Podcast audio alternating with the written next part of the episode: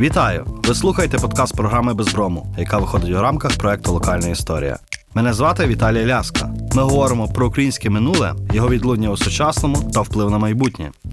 Сьогодні з нами Віталій Михайловський, доктор історичних наук. Досліджує історію Поділля та руських земель у складі Польського королівства та Речі Посполитої, історію парламентаризму та історичну географію. Автор книг «Еластична спільнота» про подільську шляхту у другій половині чотирнадцятого-сімдесятих роках шістнадцятого століття, словника топонімів історичного Поділля, що незабаром вийде друком, а також співавтор двотомника про історію парламентаризму на українських землях. Доброго дня, пане Віталію. Доброго дня, пане Віталію. Дякую, що ви з нами. І будемо говорити про, напевно, що найбільш такі темні е, сторінки нашої історії, темні не через якісь лиха, а темні через дуже мале знання.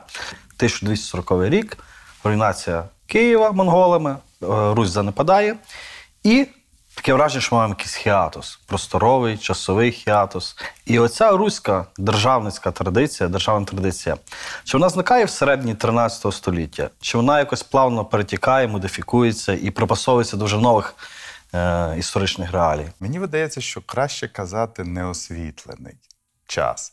Бо якщо ми кажемо темний, то ми просто так само починаємо вписуватися і продовжувати цей темний дискурс, чи, як би сказати, темну тему. З негативними конотаціями. Звичайно, бо коли ми кажемо темний, темна матерія, це вже зло, і фанати «Зоряних війн» починають збуджуватися, ви прихильники джедаїв чи імперії. Але якщо вернутися до нашого питання, ну, звісно, зручно йти в тому руслі, який ще на початку ХХ століття запропонував Михайло Грушевський у своїй, мабуть, найвідомішій статті «Звичайна схема української історії», що про перетікання.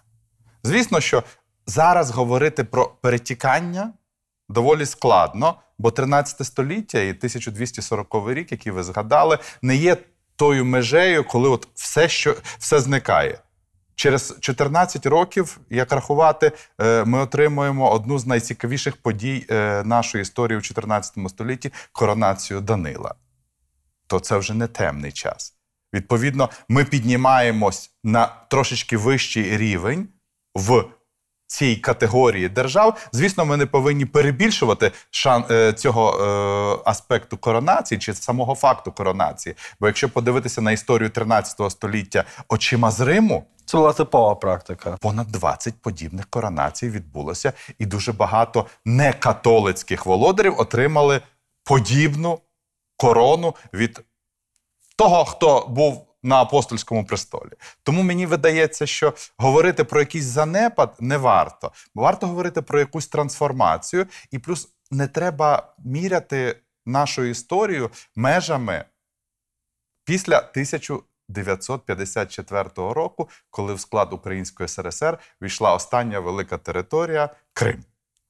Ми ж все одно сидимо через дидактику шкільних підручників, що наші проекції з історії – це контури контур України в її державних кордонах, визнаних міжнародними організаціями, договорами, ну, на жаль, не з усіма сусідами, Конституцію насамперед, і ретрансльовану через шкільну систему історичної, географічної і так далі освіти, і громадянської освіти. Тому ми повинні трошечки інакше дивитися на нашу давню історію. Не все так гарно пасує нам. Не завжди Київ є головним містом. Не завжди києвоцентризм ми можемо взяти за відправну точку.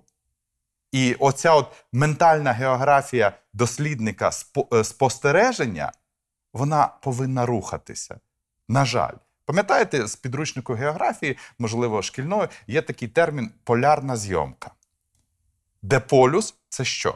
Це не північний, не південний полюс. Це полюс там, де ви стоїте і як ви дивитеся. Дослідники так само повинні змінювати ось цей власний полюс спостереження і намагатися освітити те, що не освітили до них попередники. Якщо ми говоримо про цю руську матрицю, так, е, наскільки вона м, визначала чотирнадцяте століття?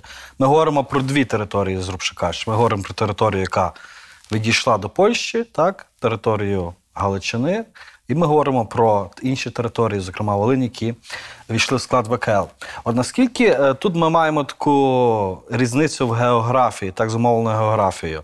Наскільки руська матриця там жила, там жила, чи відразу маємо процеси інкорпорації? Інкорпорація, асиміляції чи адаптації спочатку. Звісно, руська матриця була жива. І оцей найбільший парадокс, який мене з чотирнадцятого століття дивує, чому про це дуже мало є досліджень насамперед в українській історіографії, ну, скоріш за все, е, ну, відповідь, мабуть, проста. Зручно писати, коли є літопис.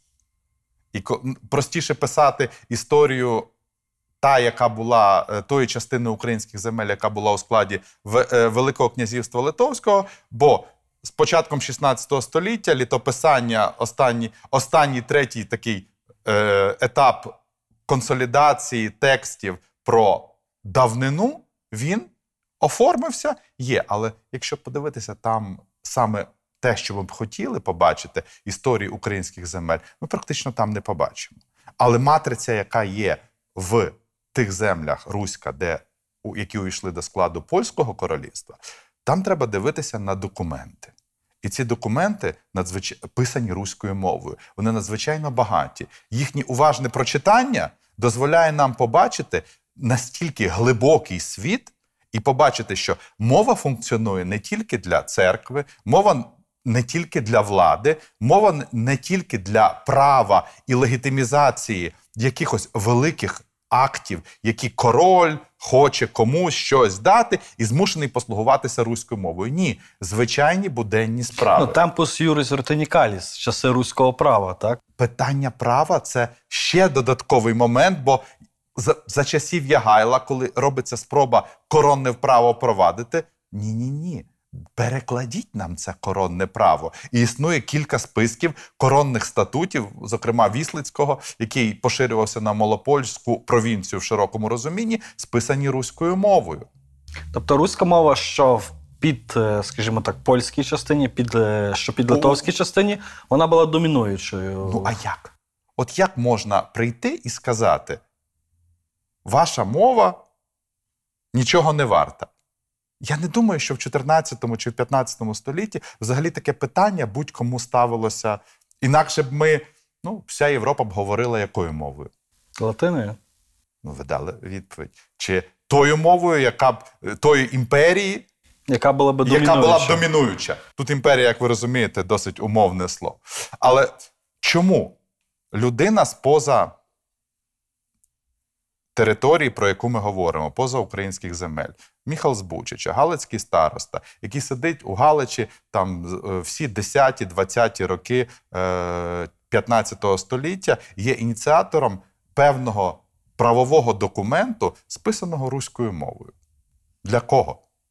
Явно не для себе, але для тих людей, які були під його юрисдикцією в межах от, юрисдикції старости Галицької землі. Чому акти продажу пишуться руською мовою, чому заповіти пишуться руською, кому дарч, чому дарчі пишуться руською. І це не якась там така от мертва мова, яку пересічний читач не може зрозуміти. Це жива мова. Тобто, можемо сказати, що еліта... Так, Та не тільки еліта. Ні, і навіть я тут маю на увазі, що еліта, яка в нас залишилася на уламках чи Русі, чи Королівства Русі, так, Романовичів, так, так. вона ну, цілком добре припасувалася до цих нових реалій. І врешті для, для них оця втрата державності не була якоюсь такою трагедією? Ну, ми занадто таким питанням модернізуємо е, історію. Бо ніхто з нас ніколи не дасть відповіді, що для них держава, що таке патріотизм у чотирнадцятому столітті. Але як вони сприймали оці вже нові реалії, що вони... Реально. Для них це була чужа держава, своя держава, як ми цей не, процес... Ми не побачимо жодного тексту, де хтось з цих людей сказав «Я ненавиджу польського короля, я ненавиджу польську державу, я ненавиджу поляків, я ненавиджу католицьку церкву». Покажіть мені ось такий документ, і тоді всі питання, які ви зараз задаєте, можливо, надаються на уже інтерпретацію. Якщо ми цього не маємо, а ми маємо лише співпрацю. співпрацю цих людей в межах цієї держави. Ще додатковим елементом, про який ми не говоримо, ну є ж церква. Нікого ж, вибачте, насильно нікуди не зганяють, нікого не перехрещують. І зверніть, будь ласка, увагу навіть на те, про що писав Ігор Скочеляс свого часу, про в своїй величезній книжці про Галицьку, Львівську митрополію, митрополію у дванадцятому-вісімнадцятому століттях, де виникають католицькі єпархії. Лише в тих містах, де є кафедра православного чи східного, чи для них латинян схизматика, Львів поки що не, по, не потрапляє, бо Стрепа переїде з Галича перед дванадцятим роком. Але в Перемишлі два єпископа, в Холмі два єпископа. Потім дублюються так само два у е, Луцьку, два в Києві. Винятком буде тільки Кам'янець е, на Поділлі, де ми не можемо знайти чіткого джерельного підтвердження, що ось був православний ієрарх. А руська модель, наскільки вона мала визначальний вплив на ВКЛ? Бо ми дуже часто говоримо те, що фактично без Русі такого ВКЛ, яке воно було, не було б. Ну, судячи з того, що про ВКЛ до кінця шістнадцятого століття ми знаємо здебільшого з документів, писаних руською мовою, то, скоріш за все, вирішальний.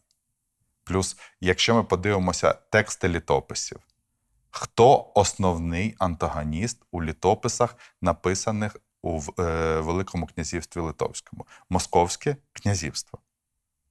Вся дискусія ведеться і нарація, як нам перемогти, боронитися, співіснувати з тим, хто по, на східному кордоні. Там деякісь є сюжетики, пов'язані ну, з Ягайлом, пов'язані з хрещенням, але ці сюжети ну, не домінують у літописанні Великого князівства Литовського. І якщо мова, як ну, один з таких важливих маркерів руськості чи трансляції цієї руськості існує, ну куди ми дінемося?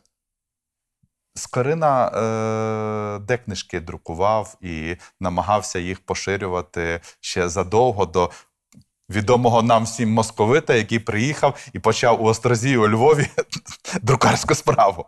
Але чи ми можемо говорити, що руська мова була, умовно кажучи, державною у Великому князівстві Литовському? Звичайно, державною. Якщо акти державного значення видають, списуються і ретранслюються на, е, для населення руською мовою. Якщо литовська метрика, як державний архів, функціонує руською мовою, якщо судочинство, яке там впроваджується за коронним зразком у шістдесяті роки е, шістнадцятого століття, пишеться руською, ведеться все руською мовою, ця руська мова трошечки уже зникає в кінці шістнадцятого, потім деградує, деградує до того, що залишаються лише заголовки актів в судових книжках, там Луцького, Володимирського чи ну, Кременецькому трошки довше, мабуть, протрималося в силу якихось регіональних особливостей. А наскільки ця руська еліта, вона впливала на державне життя?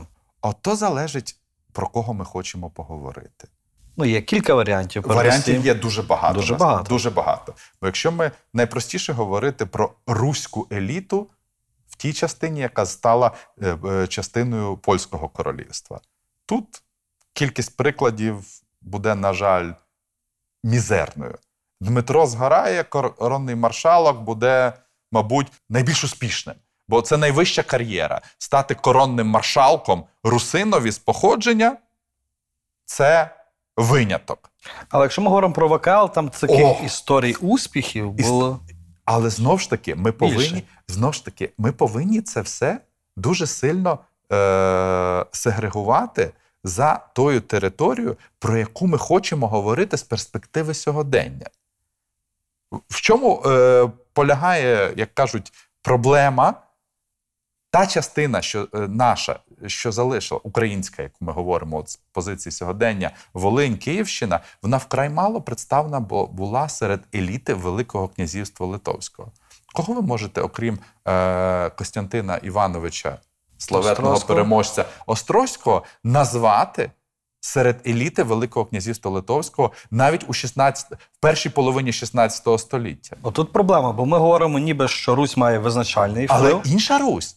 Даємо білорусам шмать їхньої історії. Давайте, ну, не зазіхати. Нам і так пощастило з історією, в нас не все так погано. Розумієте? В нас не все так погано. Це от уже наратив білоруської історіографії має показувати ту руськість у Великій, Великому князівстві Литовському. Коли мені студенти починають там говорити про перший і другий литовські статути і кажуть, написані вони староукраїнською мовою, я кажу, давайте скажемо старобілоруською. Нам гірше від того не стане, а білорусам це важливіше в плані будування своєї тяглості історії і будування ідентичності, як ви слушно зауважили. Розумієте? Інший показовий приклад. Ми говоримо про наших князів у шістнадцятому столітті, так? Для мене був показовим один маленький генеалогічний аспект. Якщо йдеться про князів з Бараських, ми кажемо, о, це ж ого-го-го-го. Але чогось Бараський одружується з якимось Заберезинським. Ну, таких ми взагалі не знаємо. Так, слава Богу. Але коли ви дивитеся на склад панів Ради, скільки Заберезинських там, на маєток Заберезинських у шістнадцятому столітті на території ВКЛ, то Збаразькі це, це дуже... Дрібно. Це, це, це для Збаразьких було честь одружитися. Не, не з точки зору там... Е- те, що вони користувалися князівським титулом, а от з точки зору можливості зробити кар'єру в Великому князівстві Литовському, для них це було набагато важливіше. А Заберезинські не князі. Тому можемо казати, що, умовно кажучи, волинська еліта, та, що живе на Волині, київська еліта, вони не визначали державне обличчя ВКЛ. Та ні. Але дивіться, тут парадокс. Чому? Ми говоримо про руську мову, ми говоримо про руську модель. Ми говоримо про певну києво-руську традицію, яка там трансформується в державне тіло ВКЛ. І водночас еліта ця, вона не займає оцих місць, які б могла займати, чи мала би займати, згідно логіки. А, давайте логіка, мені здається, досить проста. Держава називається як? Велике князівство Литовське. Не руське. Не руське. Правда? Це вже ми розбудовуємо титул, і якщо ми почнемо ще дивитися, як російська імперська історіографія в дев'ятнадцятому столітті пнулася з усіх сил, щоб писати історію литовсько-руської держави. Але це держава литовська. В чому литовськість? Вернемося в тисяча чотириста тринадцятий рік. Городло... Унія. Е, не так унія, як угода про... певні домовленості на найвищому рівні між двоюрідними братами. Один король, другий з ласки цього короля, великий вже князь Литовський з чотириста першого року. І відбувається акт адаптації. Лито... Литовських родин, які охрестилися, вони адаптуються до польських гербових брат. Начебто, знову ж таки, нас це обходить. Ну, мало б обходити, бо там ключовий був католицизм. Ні, я не про... Релігійний фактор зараз не має ніякого значення. Має значення, знайдіть, будь ласка, когось там з еліти, яку ви хочете побачити, руської. Ці ж люди є тою елітою литовською, які формують пани ради, які формують оточення Великого князя. Після смерті Вітовта ми отримуємо в Великому князівстві Литовському вісім років фактично громадянської війни між Свидригайлом і Сегізмундом Кейститовичем. Замирення тридцять восьмого року лише на кілька років видихнули спокій, вбивство князя і запрошення уже молодшого сина е- Ягайла, Казимира, будь нашим великим князем. І питання, по який бік стала здебільшого руська еліта ситуативно, не через там якийсь Свидригайловий. І це одразу їх на покоління відкинуло, відкинуло від можливості стати частиною широкої еліти Великого князівства Литовського. А Свидригайло міг розбудувати Велике княжіння Руське за Ні. певних обставин? Не думаю. Те, що йому приписують в історіографії, що його підтримували саме руські це не підтверджується банальним аналізом його. Тобто це не був прояв якогось бажання відділитися, я не знаю, творення чогось іншого? Ви знаєте, тут я, я, я можливо, не, не зовсім коректно скажу, бо так, ну, фахово історики не, не повинні говорити, тут будуть, скоріш за все, емоції. Ну, мабуть, у Свидригайла було важке дитинство. Але мож, на перший погляд виглядає куметно, але подумайте, він наймолодший син Великого князя. Коли він там ще дитина, батько помирає, старший брат стає Великим князем, переворот, потім знов переворот. І як? Він постійно боїться, що щось з його життям трапиться.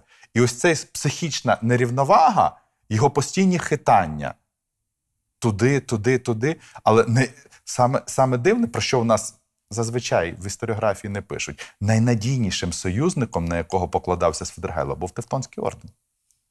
Протягом, ну, п'ятдесят років. Ну, давній ворог. Для нього не ворог. Для нього це найнадійніший союзник. Але він... ворог ВКЛ має на увазі. А, в залежності, як це... Знову ж таки, от, і де тоді тут руськість? Розумієте? От, от, от парадокс самого Свидригайла, який ще чекає, ну, на свого дослідника, бо окрім книжки, яка вийшла в п'ятнадцятому році у Москві Сергія Поляхова про нащадків Вітовта, про цей аспект громадянської війни, і це не біографія Свидригайла, але вона дуже багато речей от деміфологізує і показує, що проект руський і Свидригайло – це речі не тотожні. А що означало бути князем тоді? Тобто ми говоримо про певний феномен князів, так, які є там підлитовській частині, відсутність князів власних, так, в підпольській частині. І маємо водночас наявність Волинського князівства, Київського князівства. Що це були за формації і як ці люди, яку вагу вони мали? Бо дуже часто, це приклад пізніший, мабуть, некоронований король Русі. Так. О, це скільки таких було? Василь Константин Острозький. Найбільш такий. Ну так, так, так. Ну, а Ярема Вишневецький тоді не коронований король Лівобережжя, так? Ну, якщо, якщо говорити такими категоріями. Е, давайте, ми говоримо про Київське князівство. Хто? Київські князі. Олелькович. Олелькович. Це в нашій традиції. Хто вони за... Ольгердович. Генеалогія починає домінувати і уявлення про своє місце. Потім нащадки Олельковичів, князі Слуцькі, що е, в шістдесят дев'ятому році шістнадцятого століття в Любліні вимагали. Місце пожиттєве в Сенаті, чого просто та, то, та шляхетська демократія просто не могла сприйняти. Як? Ну добре, ти князь, ми не проти, там виділимо вам якесь е, місце е, в загальному уявленні е, про поважних людей. Ми вас шануємо, ви маєте право там червоний віск використовувати на печатках і так далі, але, ну, даруйте, в нас всі рівні. От це місце, яке для п'ятнадцятого століття, це місце е, дуже складно проявити. Бо, знову ж таки, що ми знаємо про цих людей з п'ятнадцятого століття? Ми знаємо їхні е, маєтки, ми знаємо їхні е, появу на документах державного значення, ми, можливо, знаємо якісь уривочки в тих хроніках і літописних текстах, чи західної, чи східної традиції писання таких великих наративів. І все. Ми не маємо ні прямої мови, ніякої. Ніякої реакції на ту чи ту історичну подію. Ми не маємо свідчень про них, як про князів, тобто подивитися на них збоку. Так, уже коли ми зайдемо в другу половину шістнадцятого століття, коли вже з'явиться достатньо і листів, і текстів, і навіть, ну, якихось, я б сказав, е- провокацій опонентів. Ну, для прикладу, в невиданому фрагменті сейму, е- е- щоденнику Люблінського сейму, ось некоронованого короля Костянтина Василя Острозького, як ви думаєте, як назвали? Тхорем. Дуже шанобливе ставлення. Не надто. Не надто шанобливо. Я не кажу, що це правильне окреслення чи але воно слушне. Було. Але хтось висловив. Ось нам таких речей бракує для ранішого часу, щоб показати. Значить, на момент Сейму, якщо про Костянтина Василя ми говоримо, певна частина людей сприймала його так. Чому його так сприймали? Через його поведінку, через його е, е, вчинки, через його навіть мовчання, що, скоріш за все, більше відповідає дійсності. Але нейтрально до цього поставимося. Не, не будемо ніяких емоцій брати до подібних свідчень. Але таких подібних свідчень нам бракує для е, ранішого часу, щоб е, дати хорошу чи коректну відповідь на ваше питання. А Городельський, Городельська унія, так? І це заборона не католикам займати державні посади. Стало цим переломним моментом, після якого там руська еліта усувається? Чи руська еліта і до того вона не була присутня? А як вона могла взагалі бути присутня? Ну ми ж там часто в підручниках пишемо, що це литовсько-руська держава, що це... Знову ж таки, ми продовжуємо імперський дискурс дев'ятнадцятого століття. Тобто ми забагато апоголітизуємо. Звичайно. І ми занадто... руську спадщину, руську, ну, ми, так, ми про неї повинні говорити. Ми повинні казати, що в певних аспектах життя Великого князівства Литовського руська спадщина є, мабуть, вирішальною. Але руська мова – це не руська політика. І це не руськість еліти. Мова – інструмент. Давайте зараз перекладемо на сучасні реалії. Успішний науковець, успішний підприємець, якою мовою повинен володіти добре? Англійською. Паралель зрозуміло і очевидно. Настільки очевидно, що е, мова – це інструмент. Ми хочемо в мову вкласти ідеологію, націоналізм і розбудову національної держави. Коли це настає? Це зовсім інший час, зовсім інша проблема і зовсім інший підхід для дослідження і аналізу. Те, про що от ми почали говорити, ми дуже часто сучасні уявлення починаємо Накидаємо. накидати на щось, що не надається взагалі на таке порівняння. Руська шляхта, наскільки сильно вона усвідомлювала свою окремішність? І друге питання, наскільки прийшла шляхта, шляхта, яка внаслідок міграції, переселення сюди приходить, розуміла оцю руськість цих регіонів? Розуміли дуже добре. Недаремно у шістнадцятому столітті в першій половині чітко вимальовуються уявлення про Русь. В Польському королівстві уявлення про Русь – це фактично тотожні тому, що адміністративно є руським воєводством. Те, що воно там складається з різних земель, повітів, своїх закутків кожного повіту, це вже ми опускаємося на мікрорівень. Але те, що для будь-кого, хто був споза, але жив тут, Русь була чимось окремим, це незаперечний факт. Єдине, що нам важко зібрати оці всі свідчення, вони дуже розпорошені. Але якщо навіть публіцистика сорокових, шістдесятих років відомий всім нам з підручників Оріховський, він чи не найбільше писав в своїх текстах про Русь. Якщо люди, які тут не народилися, для яких руське воєводство чуже, вони приїжджають сюди в силу обставин родинних, урядницьких, службових, військових, у листах пишуть: «Я зараз в Русі, поїхав на Русь, живу в Русі». Оце... Це є територія, яку називають Руссю. І це от е, триває дуже довго. Якщо подивитися навіть на досить пізній текст щоденник шведської окупації Львова сімсот четвертого року, який писав католик. Людина, яка ну, геть е, споза цього руського дискурсу культури. Юзефович. Він написав: вперше в історії столиця Русі Львів була окупована кимось зовні. Якщо на початок вісімнадцятого століття в дискурсі є столиця Русі, то чим далі ми будемо заглиблюватися, тим ця руськість буде сильнішою. сильнішою. Вона і не може не бути сильнішою. Ну, той навіть банальний, знову ж таки, факт. Якщо ми перекладемо на справи церковні, церква як найбільш консервативна інституція, які території найпізніше перейшли на унію? Львівська. Львівська, Перемишльська єпархія. І другий момент. Де найбільше у вісімнадцятому столітті вербували ієра... е... прихильників православ'я для Київської митрополії? Звідки левова частка київських митрополитів походить? Йо, Борецький, інші, інші. Інші, інші, інші. Ці всі люди Галичина... з Русь... Ні, Галичина – це... З Руського... Руського... З Русі. З Русі. Коронної Русі. Бо Галичина – це модерний продукт. Поки ми не створимо «Кёніграйхішек Галіціон und Лодомеріан», Галичина – це модернізація давньої історії. Розумієте? Це лише Галичина після тисяча сімсот сімдесят другого року, коли хтось пригадує у Відні, та вона десь там ще корона якась лежить галицька, та? З часів Коломана. З часів Коломана.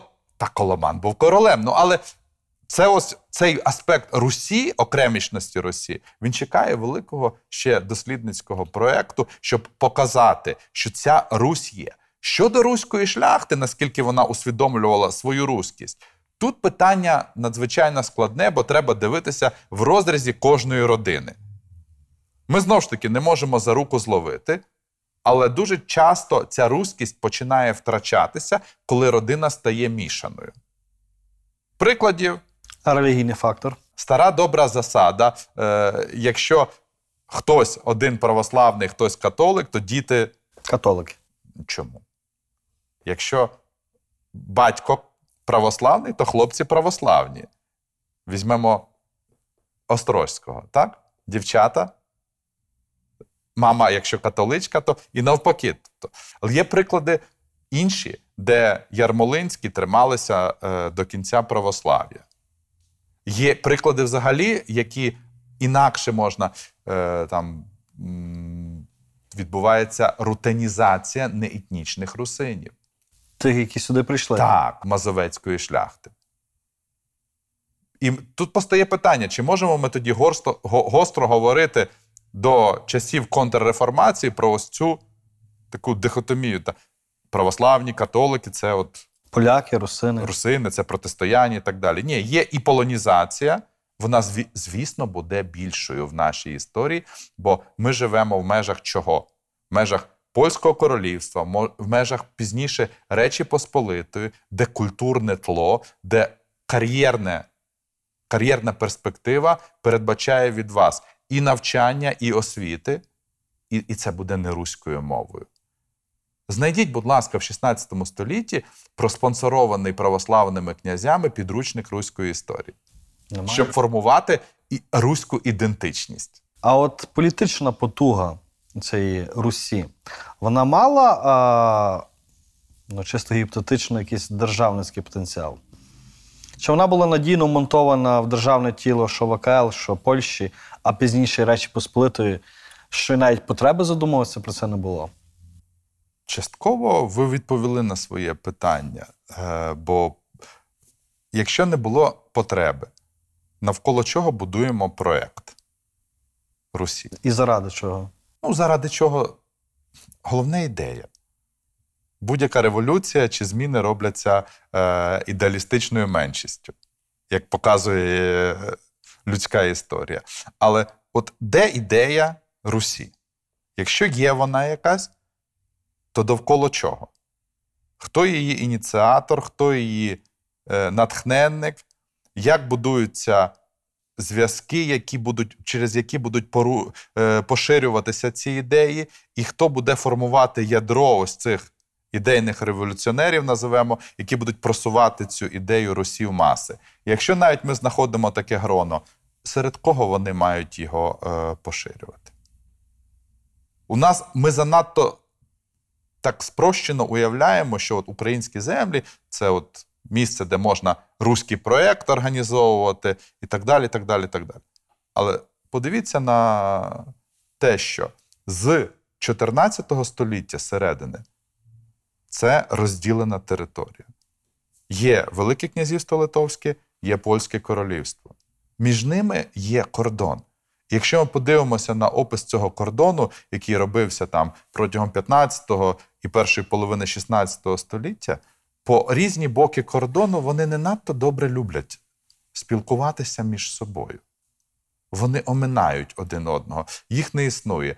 Люблінська унія формально зносить ці внутрішні кордони в межах того проєкту, який через триста років стане Українська. майданчиком українського проєкту, який нащадки малоросійського чи гетьманського е, старшини будуть просувати в імперські маси обох імперій.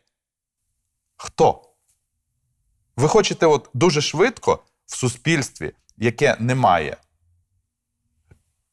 організації чи структури, яка б однаково ретранслювала якусь ідею.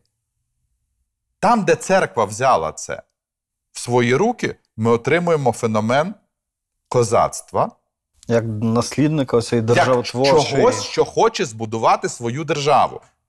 І маємо, знову ж таки, Русь. Але, яку, але це вже час постберестейський, час перемоги і домінації, радше, контрреформації, коли Київська митрополія поділена. Все? Це вже такий кризовий час, а в часи кризи завжди, завжди легше щось створити. Щось створити, але нема шансів ретранслювати цю ідею, вибачте, на ту територію, яку б ми хотіли в цей уявний руський проєкт залучити. От як ви після сорок восьмого року сімнадцятого століття уявляєте собі таку от проповідницьку місійну діяльність е, десь далі е, за Житомиром? Важко. Та й в Житомирі складно було б. Ну, але, знову ж таки, маємо тисяча сто п'ятдесят восьмий рік, Немирич, Виговський, Гадяцький трактат, е, руський проект. Це була ефемерна річ тоді чи ні? Як... Ідея прекрасна. Можна сказати, але питання, чи вона була реальна. Якщо її підписували, то бачили в цьому якийсь шанс. Але, знову ж таки, одне діло ми щось підпишемо, одне діло навіть ратифікуємо, а зовсім інша справа – впровадимо. Вам нічого не нагадує, знову ж таки, сучасними паралелями. На жаль, це погані приклади, але ми класно вміємо говорити, класно вміємо писати пропозиції, ідеї і навіть непогані закони. А з чому в нас проблема? З реалізацією. Механізмів реалізації Гадяцької унії у нас скільки було? Ну і не забувайте, що комусь, можливо, це з зовнішніх... Північних. Не тільки північних. Ви думаєте, Кримський ханат хотів? Ні. Османська імперія хотіла? Для чого? Габсбурги хотіли? Навряд.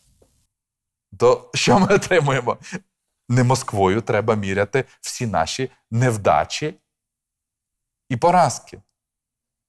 Не один, не одна держава була проти, якщо говорити виключно про Гадяч. Тому цей руський проєкт, він, про нього класно говорити, він надихає.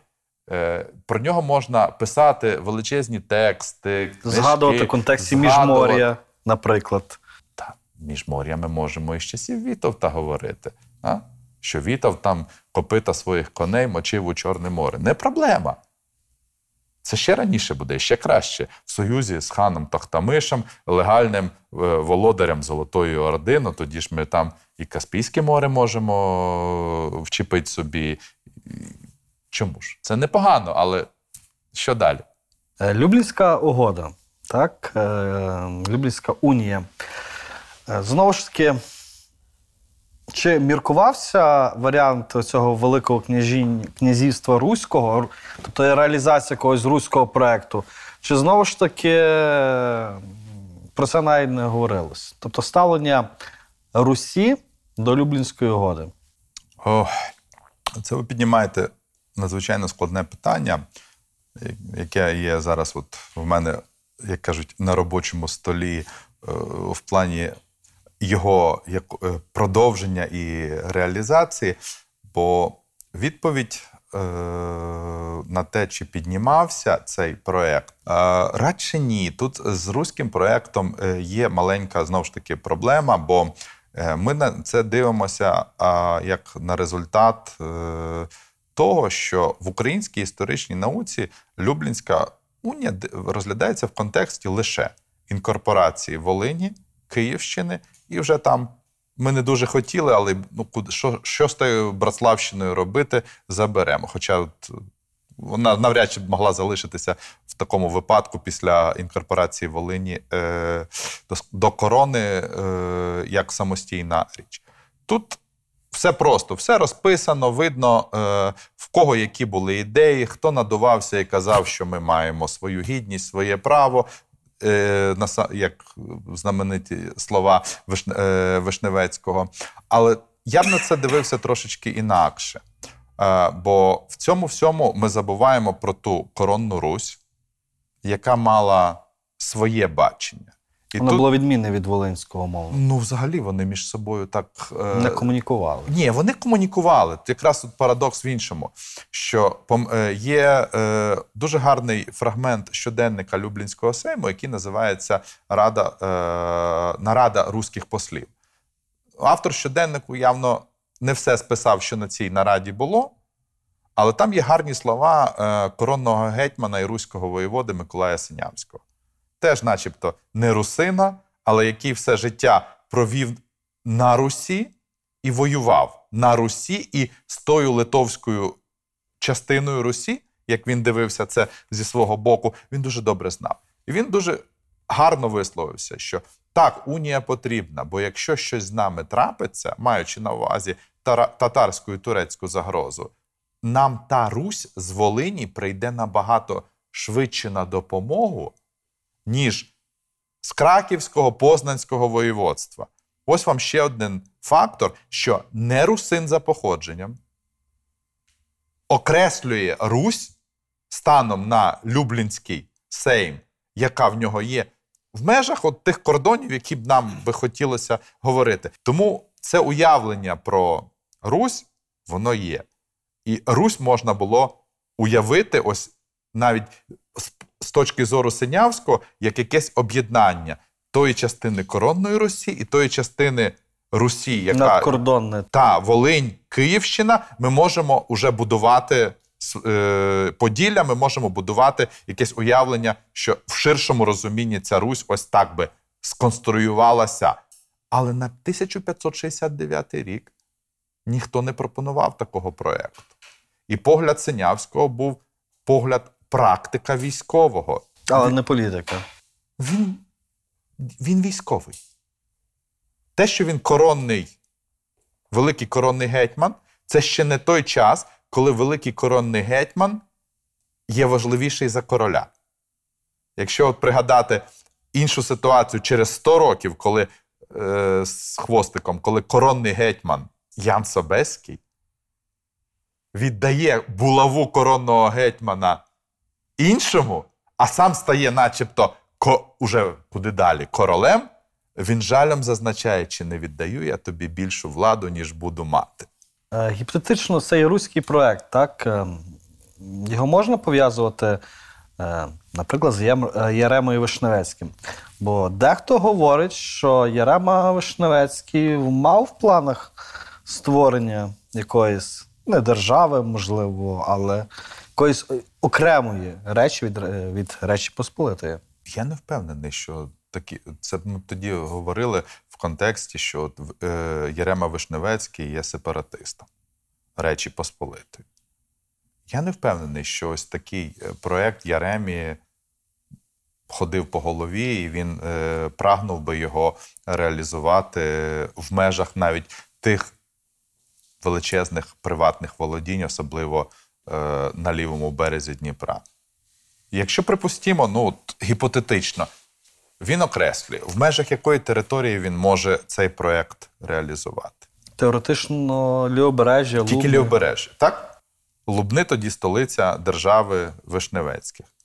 Яка життєздатність цієї держави? Спинодихає Москва. Ну, Москва... Суті, просувається. Москва-то дивиться на це, але ще Москва сама повинна дати собі раду з внутрішніми викликами на першу половину сімнадцятого століття і зрозуміти, що вона хоче. Потім вони швидко прийдуть до тями і дадуть. Далі є на півдні... Козаки, татари. Козаки. За козаками є татари. От як... А Вишневецький не виглядає на авантюриста? Умовний Вишневецький, так, як представник там, цих князів, які ми часом називаємо нашими, часом називаємо так, не нашими. Якраз з Вишневецькими все просто. Вони наші чи ні? А тут парадокс. Генетика говорить, вони Рюриковичі. Їхня родинна традиція і їхні уявлення про себе говорять, що вони Гедеміновичі. І питання, в якому контексті ви хочете розглядати тепер Вишневецьких? Розглядаємо крізь призму наших шкільних підручників. А коли ми ще беремо наші шкільні підручники, ну то це ще більша е, е, вибухова суміш, ніж е, те, про що варто говорити. А чому ми так легко від, відкидаємо, відмовляємося від спадщини Речі Посполитої? Чому ми Річ Посполиту апріорі називаємо польською державою, шляхту польською шляхтою? Це абсолютна шляхтою. Помилка, бо е, Річ Посполита наша. Частина історії, від якої ми не можемо і не маємо права відмовлятися. Ми не можемо змінити щось наш, е, минуле. Раз Україна в сучасних кордонах, частина її входила до складу Речі Посполитої. Вплив Речі Посполитої ми до сьогодні відчуваємо у безлічі аспектів нашого життя, навіть не усвідомлюючи. Наприклад? Ну, наприклад, хоча б електоральні карти до останніх президентських виборів. Соціологічні дослідження, якщо ви подивитеся на проєкт Гарвардського університету «Мапа», де от львівська дослідниця Вікторія Середа дуже багато сучасних карт соціологічних опитувань моделює і показує. Там в промисловість, сільське господарство, мобільність. Ви побачите, наскільки ще ті кордони просування Речі Посполитої на схід існують до сьогодні. Але є інший аспект. Навіть спадщина кінця Речі Посполитої жива до сьогодні. І ви це чудово знаєте, якщо е, пригадаєте лише одну непомітну річку на території України. Маловодно, але... Та, ну... Але не... її цінність не в географії. Її цінні... Мента... Але в ментальній, але в ментальній географії, вибачте, це... Не те, що річка, це е, Гранд Каньйон, мабуть, в українських реаліях. Бо коли ти сидиш у скалі Подільській і дивишся, що робиться в сусідньому селі Гукові, то для тебе там ідуть... москалі. Хоча це...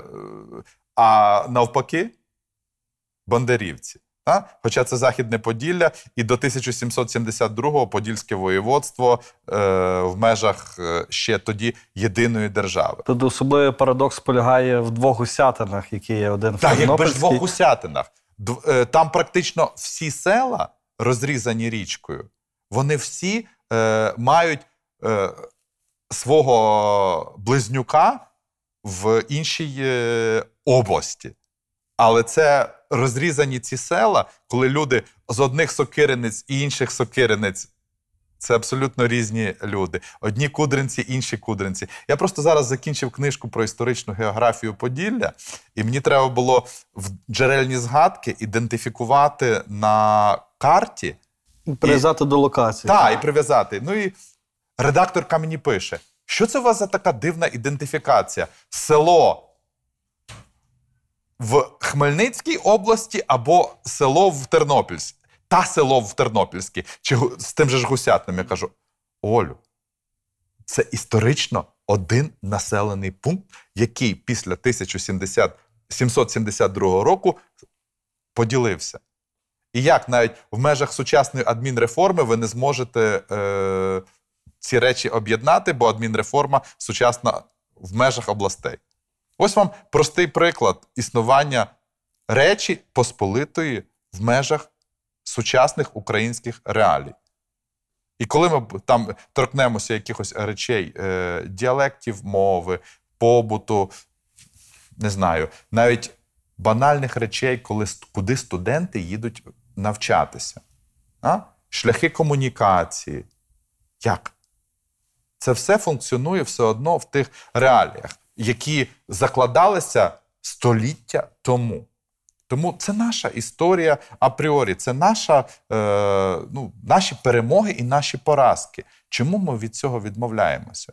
Ми ж там любимо казати, що Ярема Вишневецький – русин з походження, так? Згадуємо, але радше як ренегат. Да. Ренегат. Знаєте, я якось е- на запрошення Дмитра Шурхала був на передачі, на записі передачі про е- короля Михайла Коребута Вишневецького.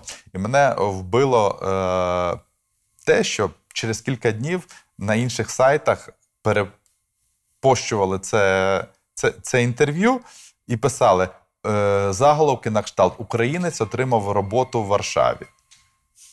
Ну, я розумію, що журналістам е, е, такі заголовки е, і спрощення. спрощення, але в цьому спрощенні насправді є щось цікаве. Якщо ми продовжимо тоді яку роботу, то роботу короля. Це вже не так погано. То чому ми маємо цього соромитися? Чому ми маємо відмовлятися? Наша Річ Посполита. Але те, що ми на це завжди дивимося під кутом зору, що це польське, що це не наше, ми збіднюємо себе. В що тоді перетворюється наша історія шістнадцятого-вісімнадцятого століття? Історію селян. Якби. А кого? Ну, наші козаки. Ну, козаки, вони вже так виходять трошки... Е, ну, але все одно, хронологічно. Я ж не... Історія... Та, у нас козацький дискурс ну, він перем... починає домінувати від появи. Козаки вийшли на історичну арену, все, іншої історії українських земель не існує. Таке надмірне козакофільство шкодить? Воно шкодить. Воно шкодить, на жаль. Воно, на жаль, сильно шкодить. І, на жаль, оця така... козакоцентричність нашої ранньомодерної історії, вона навіть самому вивченню козацтва не надає, не додає, вибачте, якраз плюсів. Бо концентруючись лише на цьому, ми забуваємо, що це теж живі люди. І це теж еластична спільнота. Ох, ще є. Ще й наскільки еластична. Якщо подивитися на те, кому служили, як служили, в який спосіб служили. А якщо подивитися на їхні діяння, що робили, як робили, ну, не знаю. Якщо вам хочеться е- робити Северина Наливайка видатним героєм історії України, я б не хотів би. Ну, таких, на, таких, нас... таких героїв е- в нашій ну, історії. Бачу, в чому біда. Нас хочуть і Наливайка, і Острозького. Ну... Розумієте, князь, він же ж і святе письмо друкував, і школу якусь зробив, і меценатом був. А що зробив Наливайко? Помстився за кривду родині, і потім... Цьому ж таки Острозькому. Е, і потім, ну, Калиновському. І потім е, за намовлянням е, старого Острозького попалив е, і знищив актові книги Братславського воєводства, е, щоб старий Острозький мав можливість розширювати в Братславському воєводстві свої володіння. Та? То як це називається? Маємо такого глорифікованого Наливайка. Ну, навіть в Робін Гуди не запишеш, якщо хочете. Тобто, питання, питання от, е, виникає, чому ми відмовляємося? Відмовляємося від тих речей, які от нам би багато чого прояснили. На багатьох речах ми можемо навчитися, і ми можемо сказати, що це, можливо, і є щось, що нас би об'єднувало в межах, якщо ми прагнемо от, до якогось європейського вектору руху сучасної України. А? Бо якщо ми замикаємося в своєму національному такому жорсткому наративі, ми ізолюємося. Ми ізолюємося і ми отримуємо е- дискусію на кшталт ту, яку ведуть наші з вами колеги в ХХ столітті. Да? Ті, які більше там співпрацюють з інститутами національної пам'яті е- в Україні і в Польщі. Так? І ми тоді отримуємо жорстке протистояння, яке ніяким способом не сприяє діалогу. Ну... Не сприяє майбутньому. А, а про майбутнє хто думає в цьому? Розумієте? Хто думає в таких випадках? Треба, щоб е, було тільки так і все. І оця жорстка національна лінія, вона шкодить сприйняттю Речі Посполитої. Бо Річ Посполита – гарна модель для того, щоб побачити можливість і навчитися на всіх гріхах і помилках Речі Посполитої, не ідеалізуючи цю державу. Але абсолютно не відкриваючи світло але, на неї. Але це як в кожній родині. Всі родичі вам подобаються. Але це ж родичі. Але це ж родичі. І це родина.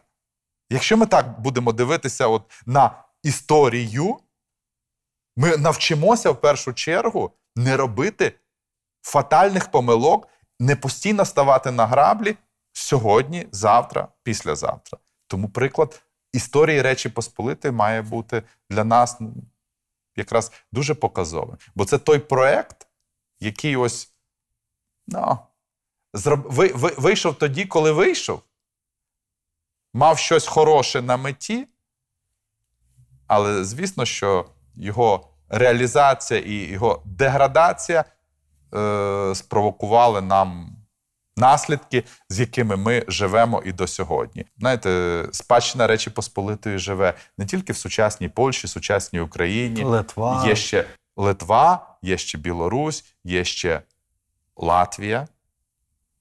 Ну, інфлянти, Естонія в широкому розумінні. Є ще частково, якщо подивитися, держава Ізраїль. Є ще інші якісь зв'язки, пов'язані з центральноєвропейським регіоном. Тому... Щоб розуміти цю спадщину, ми мусимо її знати. Ну, пане Віталію, дуже вам дякую за цікаву розмову. Дякую вам. Пане Віталію, який історичний міф, на вашу думку, найбільше шкодить сучасній Україні? Міф, що Україна – це центр світу. А яка ключова подія, на вашу думку, змінила хід української історії? Я би все ж таки залишався при Люблінському е, проєкті, бо ми нарешті отримували той акт злуки, хоч він не датується одним днем, коли українські землі опинилися в межах одного державного утворення. І спадщина і пам'ять про те, що вони ось є в межах цього державного утворення, далі розбудовувало і нарощувало в силу, звісно, історичних і політичних обставин територію тої соборної України, яку ми маємо в, на, в нашій уяві правильно зараз. А хто з українців відіграв важливу роль в нашому минулому? Але ми про нього або мало знаємо, або взагалі не говоримо. Мабуть, той, хто не має імені, не має прізвища, і ми його не знаємо, але в кого народилася ідея України в кінці вісімнадцятого, початку дев'ятнадцятого століття, хто надихнув автора історії русів написати щось, що не писало про Україну, але підштовхнуло до того, що ідея України пішла в маси. Я би, може, так досить абстрактно сказав, але якби ми знали, хто це, то, мабуть, цій людині варто би було б страшенно подякувати і поставити величезний пам'ятник в центрі Києва. Продовжуй, будь ласка, фразу. Історія важлива тому, що... Хочеться сказати, що вона когось таки навчить. За Володимиром Винниченком українську історію не може читати Безброму. Наскільки оцей стереотип нації жертви, він визначає нас сьогодні? І чи може він визначати нас в майбутньому? Мені видається, що нам потрібно від жертви відмовлятися категорично. Бо якщо ми жертва, то ми живемо, вибачте, як хто? Як жертва. Ми живемо як раб, як людина, яка не має власного я і не має власної суб'єктності. Чим швидше ми забудемо образ жертви, тим краще у нас буде сьогодні, завтра, післязавтра.